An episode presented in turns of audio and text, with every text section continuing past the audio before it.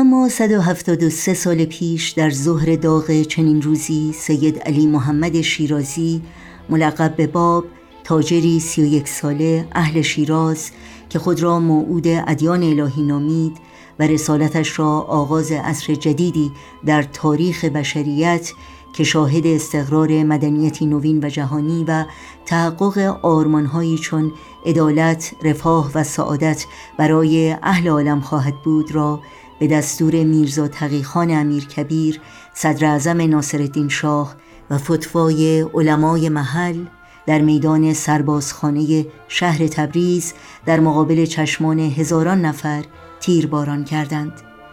به این امید که از گسترش نفوذ پیام آسمانی حضرت باب که چون آتشی فروزان تمامی شهرهای ایران و فرای مرزهای اون سرزمین رو در بر گرفته بود ممانعت کنند و محبوبیتش را در میان اقشار مردمی که گروه گروه مجذوب شخصیت، آثار و پیام آسمانی او می‌شدند محدود. اما برخلاف انتظار و تلاش علمای بی‌انصاف و حکمای سنگدل زمان، هزاران نفر از پیروان او تا پای جان بر باور قلبی خود ایستادگی کردند،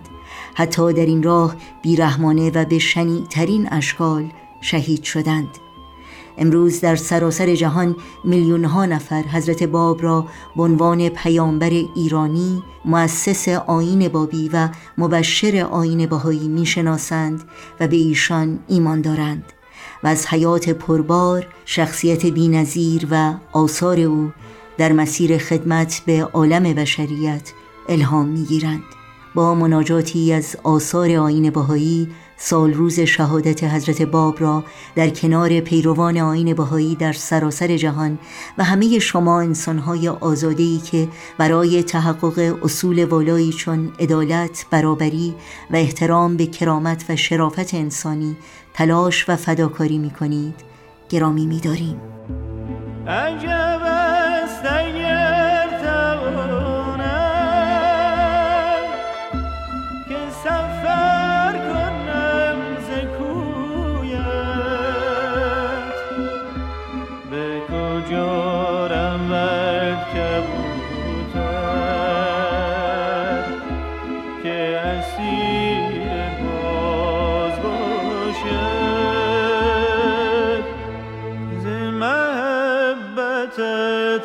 Oh